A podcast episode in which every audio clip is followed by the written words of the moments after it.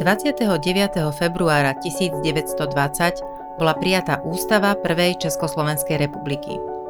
Deklarovala, že všetci sú si rovní vo svojich právach. Ženy na Slovensku si tak po rokoch aktívneho pôsobenia v ženských spolkoch a časopisoch vybojovali právo voliť a byť volené. Naša vďačnosť patrí ženám, ako boli Hanna Gregorová, Terezia Vansová, Elena Maroty Šoltésová, Alica Masaryková či Františka Plamínková. Aktivistky išli roky proti väčšinovej predstave ženy a často sa pritom stretávali s výsmechom aj nadávkami. Z našej cesty odstránili veľkú prekážku, aby sa nové generácie žien mohli realizovať slobodne a rovnoprávne.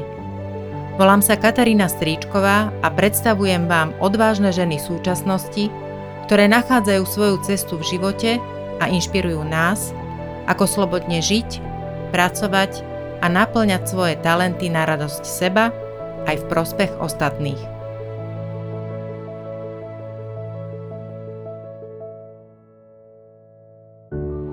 Naše detstvo má veľký vplyv na to, akými ľuďmi sa staneme v dospelosti. Práve v detstve si formujeme názory a presvedčenia, ktoré nás prevádzajú po celý život. Jedným z nich je presvedčenie o tom, kto sme. Niekedy sa až pridlho pozeráme na seba na základe toho, čo sme o sebe počúvali od ľudí, ktorí boli pre nás dôležití. A zda ešte viac to platí v prípade dievčat, ktoré si práve z detstva nesú väčšinu svojich komplexov menej cenosti a presvedčení, že niečo nemôžu, nezvládnu alebo že nie sú dosť dobré. Zbaviť sa takýchto toxických názorov o sebe samých nám môže trvať veľmi dlho. Niekedy sa ich nezbavíme nikdy. Katarína Mills sa narodila ako Katarína Boďová v Piešťanoch, mame Ľubici a otcovi Jánovi. Vyrastala s dvomi staršími bratmi, Marekom a Andrejom. Po maturite na Piešťanskom gymnáziu absolvovala hudobnú vedu na Filozofickej fakulte Univerzity Komenského v Bratislave. Popri štúdiu na univerzite brala súkromné lekcie hry na klavír. Ako talentovaná klaviristka s absolútnym hudobným sluchom sa zoznámila a začala koncertovať s českým huslovým virtuózom Ivanom Ženatým, za ktorého sa neskôr aj vydala. Ako si spomínate na svoje detstvo? Kto boli uh, tie, okrem rodičov, starých rodičov, možno krstných rodičov, kto, kto boli tie najvýraznejšie postavy, ktoré vás a osobnosti alebo osoby vo vašom detstve, ktoré vás formovali ako dieťa. Svieti tam niekto viac ako mama a otec, alebo to boli práve mama a otec, prípadne starí rodičia? Keď si spomínam uh, na tie tváre, z ktorých už žiaľ uh, niektoré nikdy neuvidím, uh, vyskakujú tam veľmi silne okrem mojej mamy, starí rodičia, ktorí boli veľmi rôzni, um, pochádzali z rôznych pomerov a veľmi rôznym spôsobom ma uh, ovplyvnili. Uh, klasická zostava mama, otec uh, u nás neexistovala, pretože ako sa vtedy poeticky hovorilo, pochádzam z rozvrátenej rodiny. Náš otec uh, od nás odišiel, respektíve rodičia sa rozviedli a ja som s ním síce teda mala dobrý vzťah až do jeho smrti, keď som ja mala 17 rokov, ale doma bola určite e, stabilita a veci fungovali vďaka mojej mame, ktorá nás troch súrodencov vychovala sama a myslím si, že e, je to aj téma, ktorá ma často zamestnáva žonglovala s tou rolou otca a matky ako vedela. Myslím, že to zvládla výborne, ale dnes už sama ja, viacnásobná matka, si uvedomujem, že je to nadľudská výzva a myslím si, že to nie je fér. Hoci, čo je v živote fér. Ďalšie osoby, ktoré ma veľmi ovplyvnili, bola jej matka, stará mama, Marta, ktorá veľmi nezapadala do tej doby ani do socialistickej spoločnosti, pretože tá práve vykazovala určité vlastnosti alebo sklony, ktoré sa skôr prisudzujú mužom, napriek tomu, že bola veľmi ženská, veľmi elegantná a nikdy nevyšla z domu bez rukavičiek a bez pokrývky hlavy. Pretože bola jedna z prvých pilotiek na Slovensku a zároveň bola jedna z prvých žien, ktoré šoferovali auto a zároveň bola jedna z prvých žien, ktoré jazdili na koni v mužských rajtkách a tak ďalej.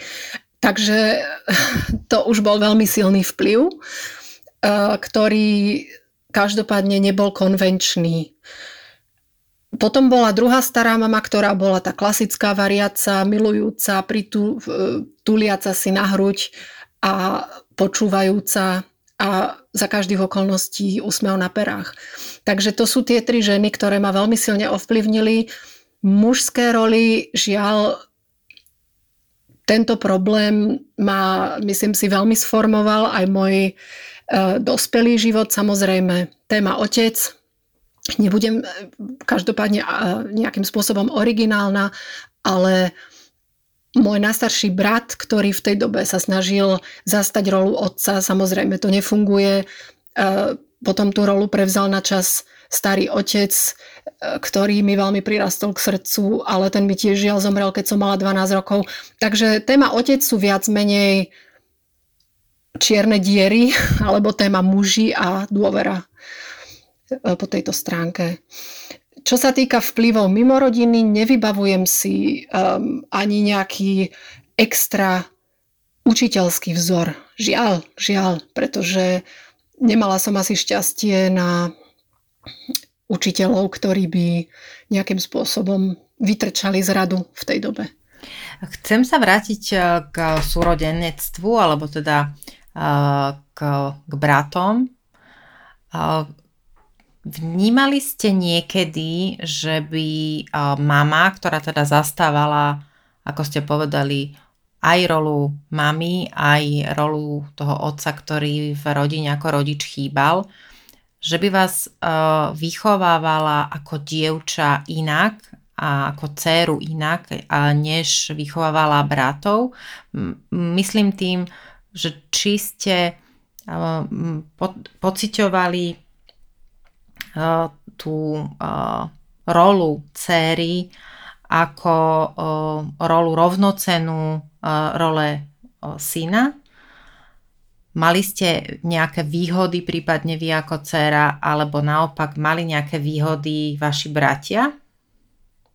Po prípade boli nejaké úlohy, ktoré ste ako dcera mali navyše a bratia ich nemali? Nemyslím si, že by boli navyše, ale každopádne som vnímala e, taký ten klasický model, ktorý ale myslím si, že veľmi vyhovoval tomu um, nastaveniu u nás. Marek, najstarší brat, e, sa venoval takým tým otcovským, by som povedala, úlohám, ako bolo tým, že sme mali rodinný dom s veľkou záhradou kosenie trávy, zazimovanie určitých záležitostí, technické problémy okolo domu. A ja som bola taký ten typ, ktorý sa motkal po kuchyni a zmýval tie podlahy. Um, vždy sme mali doma zvieratá, tam vnímam, že boli tie úlohy úplne, úplne rovnocenne rozdelené, čiže láska k zvieratám alebo aj povinnosti okolo zvierat uh, domácich, teda psimačky, nevravím o nejakom hospodárstve. Uh, Nevnímam to akoby viac menej, ale vnímam určite kvalitatívne odlišné e, výzvy tej každodennosti. Mala som povinnosti tie a tie e, okolo domácnosti, než som mohla ísť za svojimi hobbies a zábavami. A určite chlapci, a najmä teda najstarší, um, mali tie mužskejšie, alebo ktoré súviseli aj s fyzickou silou. Samozrejme, ale je paradoxné, ale zároveň sympatické, že obidva moji bratia fantasticky varia a milujú veci okolo kuchyne a jeden je dokonca aj profesionál v tej oblasti gastronómie. Takže si myslím, že to bola taká fajn, fajn cesta, nešetriť nás pred ničím. Ja som si zároveň vždy vedela opraviť aj menšie technické veci okolo domu v dospelosti. Takže skôr sme pričuchli všetci ku všetkému, mám dojem. Čiže nebolo vám niečo odopriate, čo bratia mohli a vy nie ako dievča? Keď sa pozrieme spolu na tú oblasť školy, a už ste spomenuli, že ste nezažili nejakého výrazného učiteľa alebo učiteľku, ktorí by vás viedli to znamená, že tá škola, na ktorú si pamätáte, nebola nejakým významným miestom na formovanie tej Kataríny, ktorá z vás potom vyrástla. Zaujíma ma to najmä teda z toho, z tých profesionálnych cieľov alebo nejakých študijných a profesionálnych ambícií, že či bola schopná e, to vo vás vzbudzovať e, aj prostredníctvom teda nejakých e, učiteľov, či na strednej škole, alebo potom neskôr na vysokej? Tá pôvodná otázka bola v detstve, takže som sa nedostala k tomu vysokoškolskému, respektíve Univerzita Komenského v Bratislave. Tam bola, áno, osobnosť, ktorá ma formovala, pani profesorka Nadia Hrčková na katedre muzikológie, ktorá vždy vo mňa verila, ale myslím si, že verila aj v, keby som bola nie Katarína, ale Martin.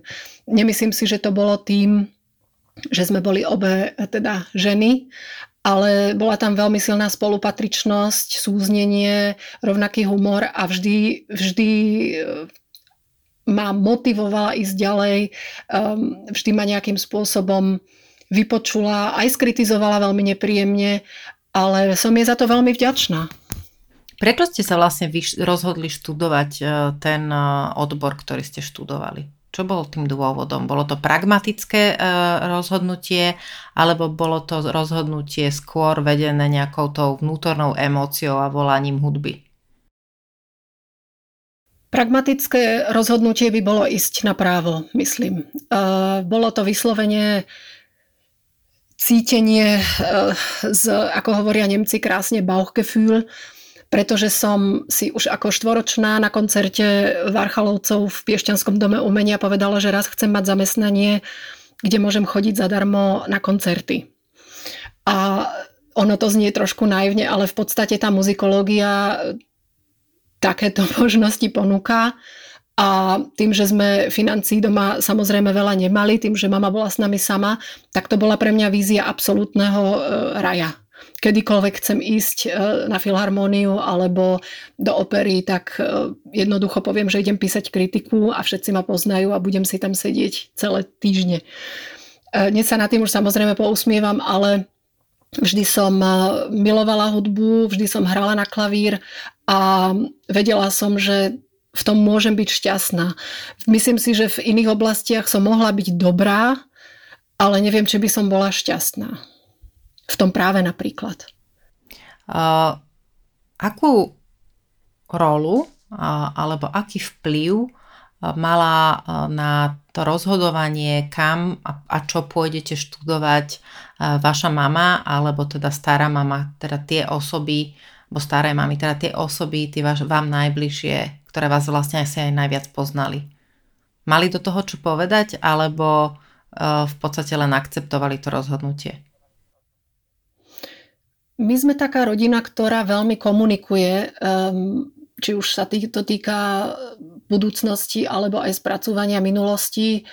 A samozrejme sme preberali rôzne možnosti. Tým, že moja mama mala za sebou cestu, pokus e, študovať medicínu a z určitých dôvodov dobrovoľne odtiaľ odišla a vedela, že nie.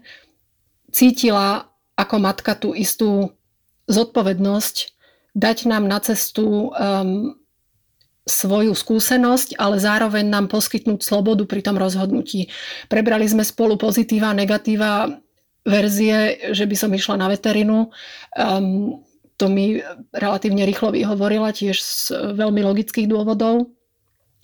A staré mamy obidve sa viac menej k tomu stávali lásky plne a povedali, nech sa rozhodnem tak, aby som bola šťastná. Čiže ja som sa cítila veľmi podporená a dokonca e, som bola podporená aj logisticky a finančne pri tom rozhodnutí, pretože samozrejme, ako hovorím z domu, tie financie veľmi neboli. Takže áno, tieto tri ženy ma určite veľmi, veľmi podporili v tom, kam som sa vybrala. V detstve a rannej mladosti sa formujú a naplňajú naše predstavy o rôznych rolách.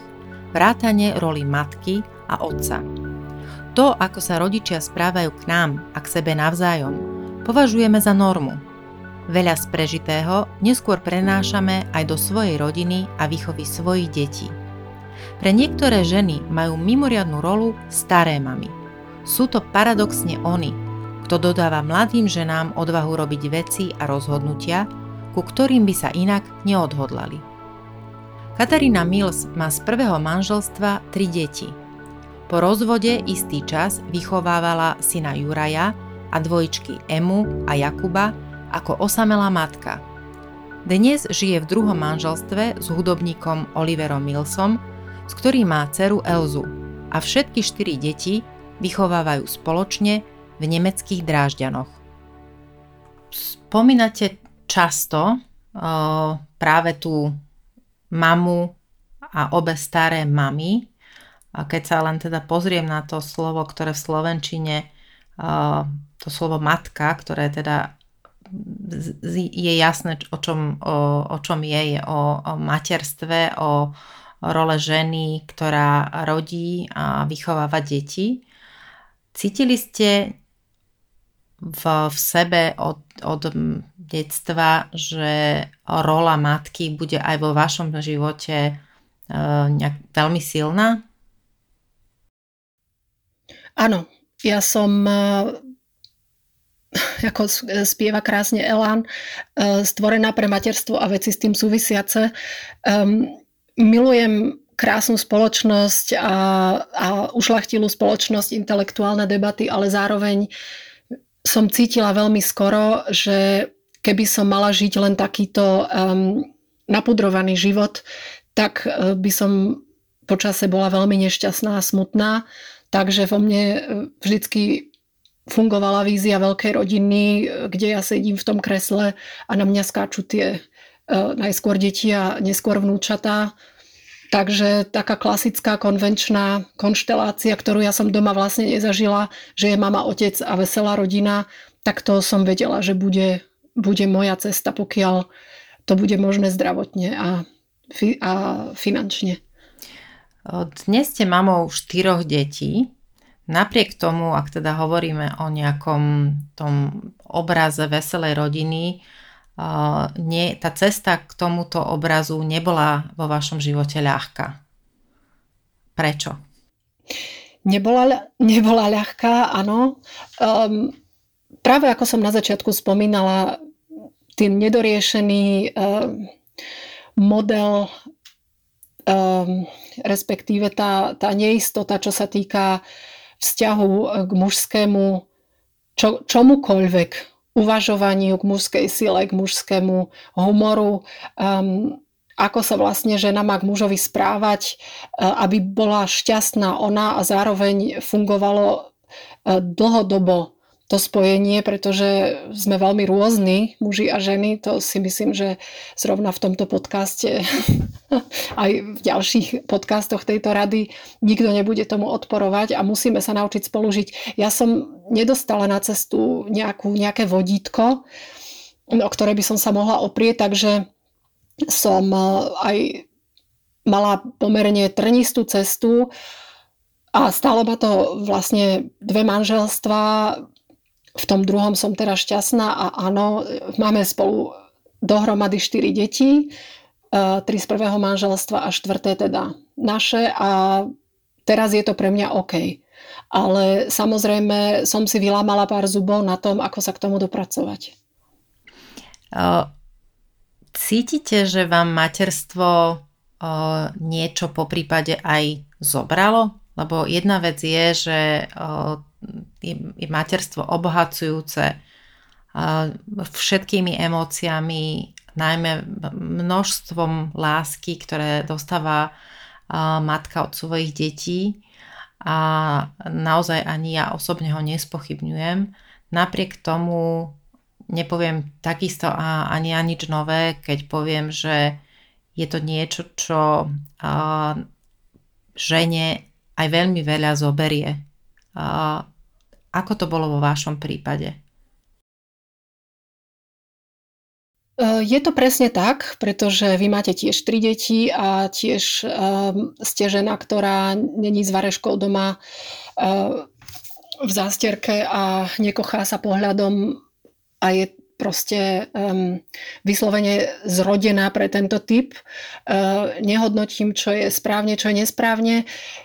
Uh, ani tie pocity, ktoré človek má, keď má 4 deti a je šťastný s nimi na deke v záhrade a povie si, to je vlastne všetko, čo potrebujem. Moja cesta predtým, než som sa stala matkou, bola v podstate o 180 stupňov opačná. Ja som e, cestovala po koncertoch a po uh, hudobných kurzoch a uh, v podstate som nepoznala také čosi, ako spať e, v jednej posteli viac ako tri noci. Takže som aj túžila potom podvedome sa trošku skľudniť. So štyrmi deťmi je pojem skľudnenie relatívny, ale skľudnila som sa v tom zmysle, že máme naozaj prístav rodinný, v ktorom teraz sa odohráva ťažisko môjho života. Materstvo mi vzalo možnosť cestovať po svete, um, venovať sa najhlbším kútikom hudobným zákutiam mojej duše, kde som sa už viac menej niekoľko rokov nedostala, aby som skúmala uh, v Bachovej fúge v hlavnej téme, ktorým smerom by som chcela aby sa mi uh, melodická linka vyvíjala. To sú veci, ktoré jednoducho išli stranou a priznávam samozrejme um, dobrovoľne a myslím si, že je to dôležité si priznať, že mi to chýba. Áno, chýba mi to, chýba mi hudba v mojom živote, chýba mi koncertovanie po pódiach a dostala som za to iné dary, ale bolo by klamstvom povedať, že mi je to jedno, že už toto asi v, do tej miery nezažijem, ako som zažila.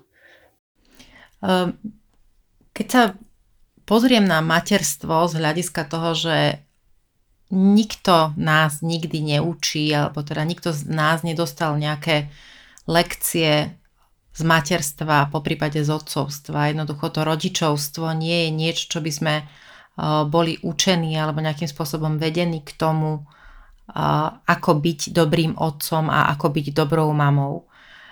V tom vašom rodičovstve, v tom vašom materstve idete podľa vzoru vašej mamy alebo starých mám a teraz uh, je ešte zaujímavé rozmýšľať nad, nad tým, že ktorej starej mamy, alebo možno, že mixu oboch, lebo ako ste povedali, boli veľmi rozdielne, alebo to niekde pramení inštinktívne vo vás ako v individuálnej žene.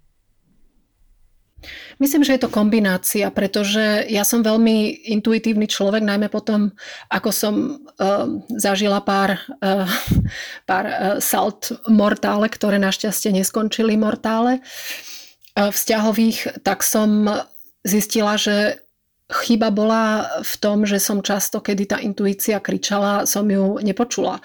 Um, čo sa týka materstva, som si zvykla naozaj ísť po intuícii a Vyhovuje nám to všetkým. Ehm, zároveň si uvedomujem, že nie je možné odmyslieť si vplyv e, žien a toto boli naozaj veľmi silné osobnosti um, všetkých troch žien a moja mama je stále ešte s nami a stále ešte ovplyvňuje dianie v tom najpozitívnejšom uh, zmysle, za čo som aj veľmi vďačná.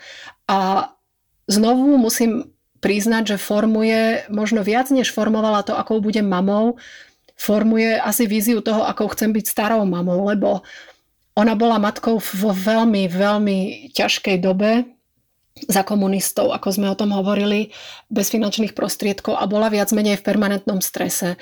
To e, je niečo, čo by ona v situácii, keby žila ako ja, určite nemusela zažívať, trápiť sa, byť hlučná, byť e, nervózna. E, myslím si, že je podstata je tiež inde. Ja mám šťastie, že naozaj mám fantastickú rodinu, mám, mám finančnú stabilitu, hoci nejdem klamať, že sme nejakí boháči, ale nerobím si existenčné starosti na rozdiel od nej, ktorá s nimi vlastne bojovala asi 20 rokov.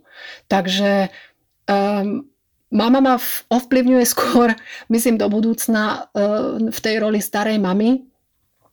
A stará mama, tá moja dobrodružná, ma určite ovplyvňuje dodnes ako žena v tom, že si hovorím, že treba ísť aj do určitých bláznostiev, ktoré sú teda e, zvonka ako bláznostva hodnotené, ale keď je to pre vás dôležité a cítite volanie, chodte aj keď tá konvenčná spoločnosť teda vytreští oči a povie, no teda, kto by toto do nej povedal. Nevadí, chodte. Každá a každý sme vo svojom živote zažili ťarchu očakávaní, ktoré od nás mali ľudia z rodiny a okolia. Bohužiaľ, ešte väčšie očakávania mávame pod tlakom výchovy a spôsobu života sami od seba. Do akej miery majú ženy na Slovensku naplňať predstavy sveta, v ktorom žijú? Môže nás osobná vzbúra proti konvenciám a predsudkom voči ženám oslobodiť? Darí sa nám na Slovensku skutočne normalizovať rovnoprávnosť medzi mužmi a ženami? Je možné, že v podstate spoločnosť považuje odbojné alebo odvážne ženy za také outsiderky alebo je na ne pomerne prísna a, a má často aj rodiny a aj, aj širšie, aj užšie majú svoje predstavy o tom, čo ženy alebo, alebo najmä ženy matky môžu smú, majú robiť, čo musia zvládnuť, čo v žiadnom prípade nesmú robiť a podobne. Ako to vnímate vy? Aké sú vlastne očakávania ostatných ľudí v rámci rodiny aj v rámci nejakých kolektívov, povedzme, voči ostatným ženám a po prípade voči iným ženám v porovnaní s mužmi? Toto je veľmi dobrá otázka. Všetky boli dobré, ale táto je dobrá po inej stránke pre mňa, pretože tým, že žijem v Nemecku už vlastne 21. rok, až sa mi to nechce vysloviť. Um, a za manžela mám muža, ktorý pochádza zo západnej časti Nemecka, tak je to pre mňa každodenný um, trošku taký akoby sociologický projekt sledovať, ako veľmi rozdielne ľudia vnímajú postavenie ženy. Nemyslím teraz na schvál, hovorím ľudia, nielen rodiny, priatelia, muži, ženy, proste ľudia všeobecne. Ehm, na Slovensku sa stretávam s výrazne, s výrazne silnejšími ehm, predsudkami ehm, a uvedomujem si, že v Nemecko najskôr poviem, ako také je určite už niekde inde. Zároveň v rámci Nemecka východná a západná časť sa veľmi líšia, lebo keď napríklad e, vnímam moju švagrinu z Karlsruhe, e, čo je teda západ a moju svokru, v živote nikdy by si nepo, nepokladali tieto témy momentálne za aktuálne riešiť, pretože tam už je určitá tematika rovnoprávnosti žien a mužov, otcov, matiek v rodine, ich povinností neskutočným spôsobom zakorenená, alebo by som povedala znormalizovaná. E, tu na, kde žijem ja v Drážďanoch, vidím veľmi silný vplyv toho, že jednoducho určité veci patria k tomu, keď sa rozhodneme pre rodinu. Otcovia bežne pečú chlieb, um, otcovia chodia s deťmi na, na ihriská jedno s druhým a vnímam, že keď takéto niečo sa stane na Slovensku, je to trošku ešte stále atrakcia. To isté vnímam, čo sa týka pracovných príležitostí na Slovensku. Vďaka klubu železných matiek e, som v intenzívnom kontakte aj vďaka kontaktu s mojimi priateľkami. To sú svetelné roky, ktoré máme ešte pred sebou. Čiže moje vnímanie je trošku také rozpliznuté cez tieto dve krajiny a musím povedať, že keď teda to zhrniem, áno, tie predsudky sú silné, žena má robiť to, nemá robiť to, matka má robiť to, nemá robiť to, ale v Nemecku sa cítim po tejto stránke výrazne, výrazne lepšie na tom teda. Musím to bohužiaľ priznať seba kriticky voči slovenským pomerom.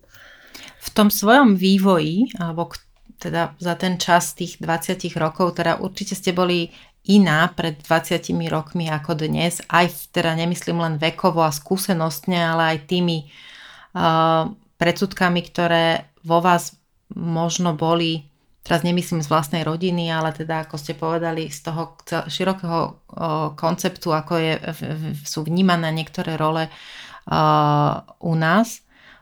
Bol taký moment, kedy ste sa vnútorne vy museli vzbúriť proti niečomu, alebo naopak, že ste, to, že ste sa nevedeli vzbúriť sama proti svojim vlastným zakoreneným predstavám, a vlastne videli ste ten rozdiel medzi tým, ako niektoré veci vnímate stereotypne vy, pretože ste tak naučená a v akej spoločnosti v tom Nemecku, do ktorého ste prišli, ste sa ocitli? Bol taký prípad? Je to... Mm, musela by som popremýšľať. Uh, skôr, skôr mám problém opačný, že ako by mi chýba, ale to si nemyslím, že je niečo, čo mi bolo vštepené e, alebo vnútené. Myslím si, že e, čo sa týka vnímania určitých ženských atribútov, som, ako hovoria Nemci krásne, ich gehöre hierher, aber ich pass hier nicht rein. Že sem síce patrím, ale, ale vnímam určité situácie inak a hovorím si, toto by nechcem teraz, aby to vyznelo hlúpo, ale toto by slovenská matka neurobila. Či, a ne, neviem teraz zhodnotiť, či je to tak, lebo som v tom vyrástla a cítim to tak, lebo slovenská matka to takto má cítiť, alebo je to proste pre mňa jednoducho e, trošku cudzie ako oni, najmä ženy, v určitých situáciách reagujú. A je to tým samozrejme, že mám 4 deti, som v kontakte s mnohými matkami a tým, že učím mnoho detí klavír, tak, tak tiež. A vnímam, že sú veľmi silné rozdiely a ne, nebola som nikdy v situácii, že by som musela ísť proti svojej prirodzenosti, lebo sa to patrí alebo nepatrí. Myslím si, že, že toto sa mi nikdy nestalo našťastie. Roky 2000 až 2007 strávila koncertná klaviristka Katarína Boďová ženatá na koncertných pódiách po celom svete. Vystupovala v Európe, Severnej Amerike aj v Ázii. Absolvovala desiatky koncertov ročne a málo kedy spala viac ako pár dní v jednom a tom istom hoteli. Bola mladá, krásna, talentovaná a zažívala úspech.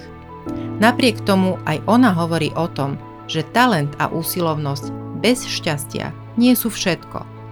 Šťastie môže mať formu aj v tom, že ste ako žena v prvom rade fyzicky krásna. Ak to tak nie je, pre mnohé ženy to môže byť veľká nevýhoda, dokonca aj oproti mužom. Keď sa vrátim k vašej práci, ktorú, ktorou ste teda žili, k tomu povolaniu, ktorým ste žili pred materstvom, ak to tak môžem povedať, keď to znie trošku tak ako keby, že pred našim letopočtom.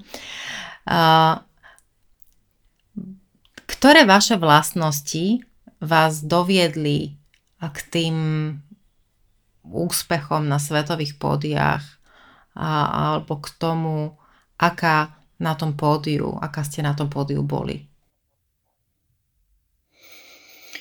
Myslím si, že ja nie som ten prototyp um, umelca, ktorý ide viac menej až autisticky. Uh, to, to, toto vnímam u mnohých kolegov mužov, ktorí, ktorí sa nejakým spôsobom odstrihnú od vonkajšieho sveta, zatvoria sa do tých uh, svojich komórok, uvaria si čaj a sú schopní 12 hodín tam, tam žiť. Ja som umelec, ktorý potrebuje slobodu, vzduch, slnko, a myslím si, že to, že som si vždycky povolila uh, byť autentická aj pomimo klavír, mi vlastne spätne dalo potom silu a určitým spôsobom esprit do toho, ktorý, do, do, do toho výkonu na koncertnom pódiu, ktorý potom aj ďalej nejakým spôsobom oslovil publikum.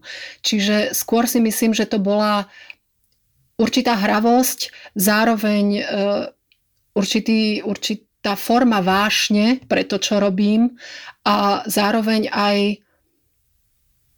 povedala by som trošku aj zmysel pre humor asi. Pretože uh, neviem si predstaviť, um, že by som nejakým spôsobom videla svoju prácu ako, ako vážnu uh, výzvu, že musím dať posolstvo tomuto svetu. Pre mňa to bola vždy hra, do ktorej som išla, ale s uh, tým najčistejším svedomím a najväčším nasadením. Takže skôr asi taká kombinácia viacerých vlastností. Boli ste v tej profesionálnej sfére, povedali by ste o sebe, že ste boli sebavedomá, alebo teda mali ste pocit v nejakej takej intuitívnej forme zrelo vo vás, alebo bolo vo vás prítomné to, že som dosť dobrá v tom, čo robím? Alebo naopak, mali ste niekedy obavy, že tie úspechy, ktoré zažívate, nie sú až tak celkom zaslúžené a že sú skôr takým nejakým dielom náhody alebo šťastia toho, že ste sa ocitli v správnom čase, na správnom mieste alebo stretli sa s tým správnym človekom vtedy, keď tomu okolnosti prijali? Znovu je to kombinácia. E, myslím si, že, a toto vravím aj mnohým svojim študentom, talent je nádherný, e, usilovnosť je absolútne bezpodmienečná podmienka, e, alebo vlastnosť teda keď sa chcú niekam dostať, ale pokiaľ nebude konštelácia hviezd, keď nestretnú správneho človeka v určitý moment, keď e, nebude ten agent sedieť v tej tretej rade zrovna, alebo bude sedieť v inom koncertnom dome, tak sa môže stať, že z toho nič nebude. A treba mať plán B, zrovna v umeleckej branži. Um, takže myslím si, že je to kombinácia a jedno bez druhého by, by nestačilo. Nestačilo. Keď sa pozriete na seba ako umelkyňu a akéhokoľvek muža, ktorý vo vašej, eh, povedzme to tak, vo vašej dobe hral, eh, cítili ste rozdiel? Bol nejaký rozdiel medzi tým, ako ten, ten, ja neviem, či osud alebo eh, profesionálne šťastie prijalo mužom a, a vám, alebo tam rozdiel žiadny nebol? Ja by som to momentálne zovšeobecnila tak, že vnímam e, v, aj v oblasti klasickej hudby rozdiel v tom, aké atribúty musí splňať žena, ovládajúca určitý nástroj a muž. E, mužovi sa odpustí e, mnoho vecí, napríklad toho optického charakteru a je mnoho veľmi talentovaných žien, ktoré nepôsobia až tak ako díva na pódiu a stretávam sa s tým, že v poslednej dobe, tým, že, že spoločnosť je na ten rýchly úspech a na, tú, na ten efekt, mnoho mladých umelkyň vďačí za to, že majú raketový štart práve svojmu výzoru. A toto sa mi u mužov nezdá až tak veľmi signifikantné. Našťastie, lebo by sa možno mnohí ani na to pódium nedostali bez toho, že ich chcem uraziť. Zdá sa mi to trošku nefér v tej oblasti um, tých žien, pretože niekedy ten výkon naozaj nezodpoveda tomu, čo slubuje ten zovňajšok. To ma, trošku ma to rozosmutňuje, pretože som pôsobila pomerne dlho ako manažer v hudobnej oblasti klasickej hudby a je to, toto je naozaj veľmi nefér, lebo za to, ako niekto vyzerá alebo sa nechá, nechá urobiť uh, a vylepšiť, uh, aby, neviem, neviem, som smutná z toho. Nedá mi necitovať uh, Gloriu Steinem, ktorá hovorí, že feminizmus nikdy nebol o tom, aby nejaká žena dostala nejaký job konkrétny, ale, aby, ale je o tom, aby prístup k ženám a ten život pre ženy bol všade rovnako férový a ako je pre mužov. Keď sa vás spýtam, čo pre vás znamená feminizmus alebo vôbec slovo feminizmus, keď ho počujete? A aké pocity pri tom máte? Čo by ste mi odpovedali? Feminizmus uh, vo mne vyvoláva, a teraz to bude trošku vtipné snať, uh, skepticizmus, pretože ja uh, som odporca všetkých izmov. Takže um, ja mám rada ženskosť, mám rada ženstvo so všetkým, čo k tomu patrí a určité um, výdobytky, hnutia spojené s tým, uh, čo sa nazýva feminizmus, sú neodškriepiteľne boli kričiace do neba nespravodlivosti, ktoré bolo nutné odstrániť. Druhá stránka veci je akýkoľvek extrém v akomkoľvek izme vedie do záhuby. Čo ja vnímam konkrétne v Nemecku je, a to je znovu komplikované v jednej vete vyjadriť pomery na Slovensku a v Nemecku, začína sa to tu trošku preklápať skoro až na opačný smer, že sa mi zdá, že muži začínajú mať obavu o svoje pozície. A vnímam to napríklad aj z toho, čo manžel rozpráva e, ohľadne pomerov v Dráždenskej filharmonii a podobne, že pomaly je to opačne, že radšej vezmú ženu, ktorá nezahrala až taký konkurs na takej úrovni ako, ako muž, pretože povedia, že potrebujú kvôli kvótam ešte dve huslistky a to mi príde veľmi smutné. Takže um, ja vnímam skôr e, tie konkrétne, uh, konkrétne dôsledky určitých uh, konaní a určitých uh, hnutí mysli neočkriepiteľne, ako sme, sme už hovorili, čo sa týka rovnakých pracovných príležitostí, čo sa týka rovnakého finančného ocenenia, čo sa týka slobody rozhodnutia, čo, ako naložím so svojím životom. Mám dve cery, takže je absolútne nemysliteľné, že by ich v živote niekto obmedzoval. To, to je pre mňa absolútne stredoveká predstava. Ale zároveň som opatrná, pretože vidím okolo seba, že extrém v tomto zmysle je rovnako nebezpečný. Rovnako nebezpečný a myslím si, že ženy si môžu v podstate dať, ako hovoria Nemci, Eigentor, že si dajú gol do vlastnej brány. Treba to veľmi dobre vyvážiť. Ako potom ale o, zabezpečiť teda, aby tie požiadavky žien a mužov na, to, na zrovnoprávnenie vo všetkých aspektoch spoločnosti a a povedzme teda aj k tomu prístupu k pracovným pozíciám a hlavne k rovnakému hodnoteniu, ktoré naozaj nikde na svete ešte, pokiaľ viem, nie je rovnoprávne pre mužov aj pre ženy, aby bolo vlastne zabezpečené. Konec koncov len pred 100 rokmi, čo naozaj v kontexte ľudskej histórie je veľmi, veľmi krátka časová doba, dostali ženy v, na Slovensku a teda v mnohých krajinách Európy vôbec právo voliť, respektíve byť volené do orgánov vlastne štátu. Čiže tie, tie požiadavky na zrovnoprávnenie boli a ešte stále niekde sú, pretože rovnoprávne stále nie sme. Takže ako sa k tomu ako, ako k tomu pristupovať. A druhá moja otázka je, vediete vaše dve céry e, nejako výrazne k tomu, aby sa vedeli samé za seba postaviť, alebo pristupujete k tej vlastnej výchove synov a dcer e, rovnako tak, že si teda nájdu tú cestu aj oni same. Keby som mala návod, ako e, zo sveta zmiesť škandalózny stav, že ženy a muži majú nerovnaké finančné ohodnotenie. Áno, je to stále tak aj v Nemecku, bohužiaľ, v určitých eh, oblastiach. Um, asi by som tu nesedela a bola by som strašne slávna, robila o tom prednášky. Neviem, neviem. Um, je treba za tým ísť. S mojimi deťmi sme práve pozerali online uh, diskúziu na tému uh, eh, 100 rokov volebného práva a bavili sme sa o tom, že to ešte vôbec nie je tak dávno, čo je to možné.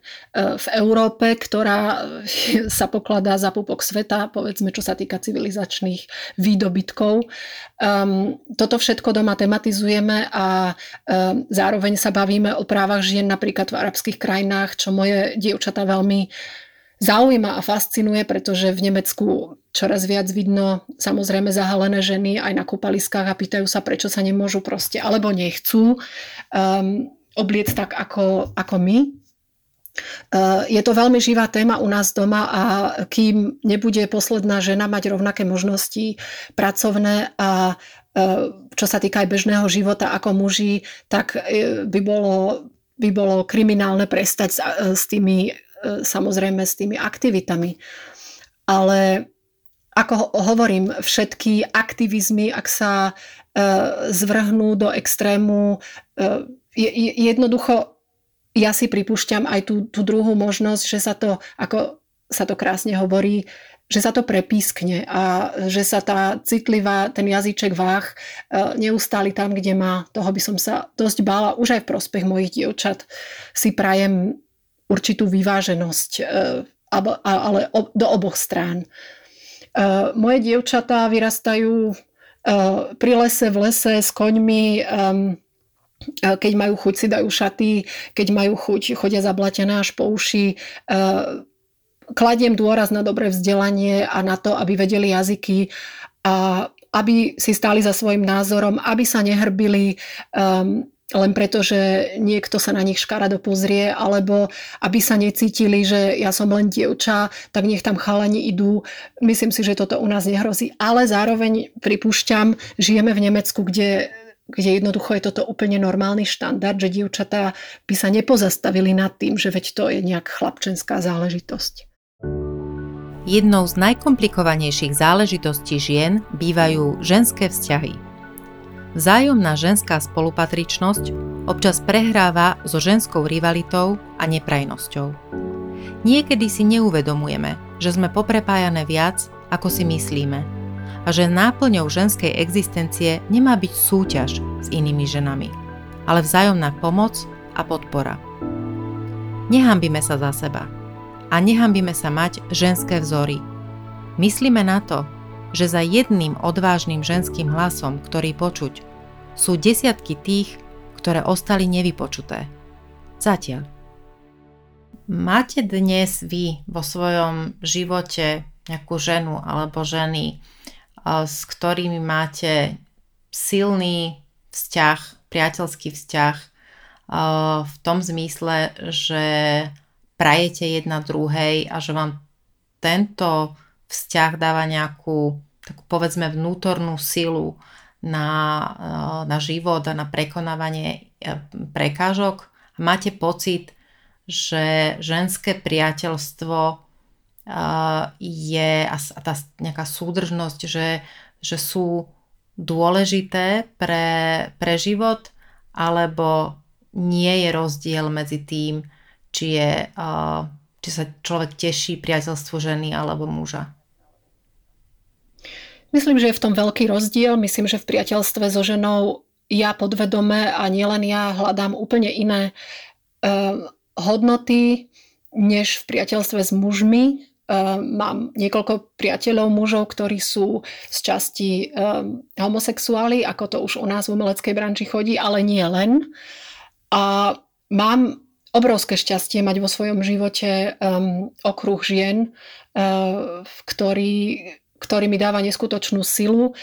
Už aj len tým, že žijem v zahraničí a každá možnosť osobného kontaktu je veľmi, veľmi zriedkavá, tak um, je pre mňa veľmi dôležité mať toto mentálne prepojenie, pretože každá z nás uh, má slabé dni, niekedy týždne, mesiace, krízy a myslím si, že žena ženu, tak ako ju vie veľmi hrozným spôsobom zničiť, veľmi rafinovane, tak ju vie aj neporovnateľne um, uh, efektívnym spôsobom naopak um, povzbudiť, nakopnúť, keď to poviem vulgárne, um, trošku ňou aj zatriazť a povedať, nebuď hlúpa, veď pozri sa, aká si uh, múdra, krásna, chytrá, uh, každý ťa má rád a prestaň o sebe pochybovať. Niekedy stačí málo. Zároveň uh, sú to určité intelektuálne uh, hodnoty, ktoré nás spájajú a ja by som nebola tak spokojná, šťastná a vyrovnaná, keby som tieto ženy vo svojom živote nemala. Cítite medzi ženami väčšiu rivalitu, ako uh, aká vládne medzi mužmi? Veľmi silne cítim, že áno, ženy vedia byť uh, ne, ne, neveľmi pekným spôsobom uh, s takou skrytou agresiou um, zlé k sebe. Um, tie dôvody sú väčšinou tak banálne a tak primitívne, že sa nedivím mužom, ktorí sú toho svetkom, že si hovoria, tak toto je jasné, to sú proste blbé baby. Uh, bolí ma srdce pri takých uh, situáciách, pretože sa cítim akoby ma, ma, ma ťahali do týchto uh, tmavých vôd so sebou, ale niekedy sa naozaj nestačím diviť, kde sa v nich berie zášť, kde sa v nich berie... Asi, asi viem, odkiaľ to plinie. Ne, nejdem teraz uh, analyzovať detaily, pretože myslím si, že každá sme to zažili, ale uh, je to podľa mňa špeciálny druh uh, neprajností a zákernosti, ktoré sú schopné ženy voči ženám aplikovať. Medlin Albrightová hovorila, že špeciálne miesto v pekle je rezervované pre tie ženy, ktoré nepomôžu iným ženám. V čom by sa podľa vás mohli ženy viac podporovať navzájom? A ak by ste mali niečo také, povedzme to tak uh, veľkolepo, že odkázať iným ženám, čo by ste im povedali? Veľkolepé odkazy mi nikdy nešli. ja skôr tak eh, meditujem sama so sebou, kam kráčaš. Eh, eh, svoju, svoju cestu sa nejakým spôsobom snažím si upratať a um, snažím sa ženy okolo seba um, povzbudiť, uh, potešiť, nejakým spôsobom podporiť, pokiaľ to je v mojich silách, pretože ja som jednoducho typ človeka, ktorý sa teší, keď uh, sa majú ostatní dobre.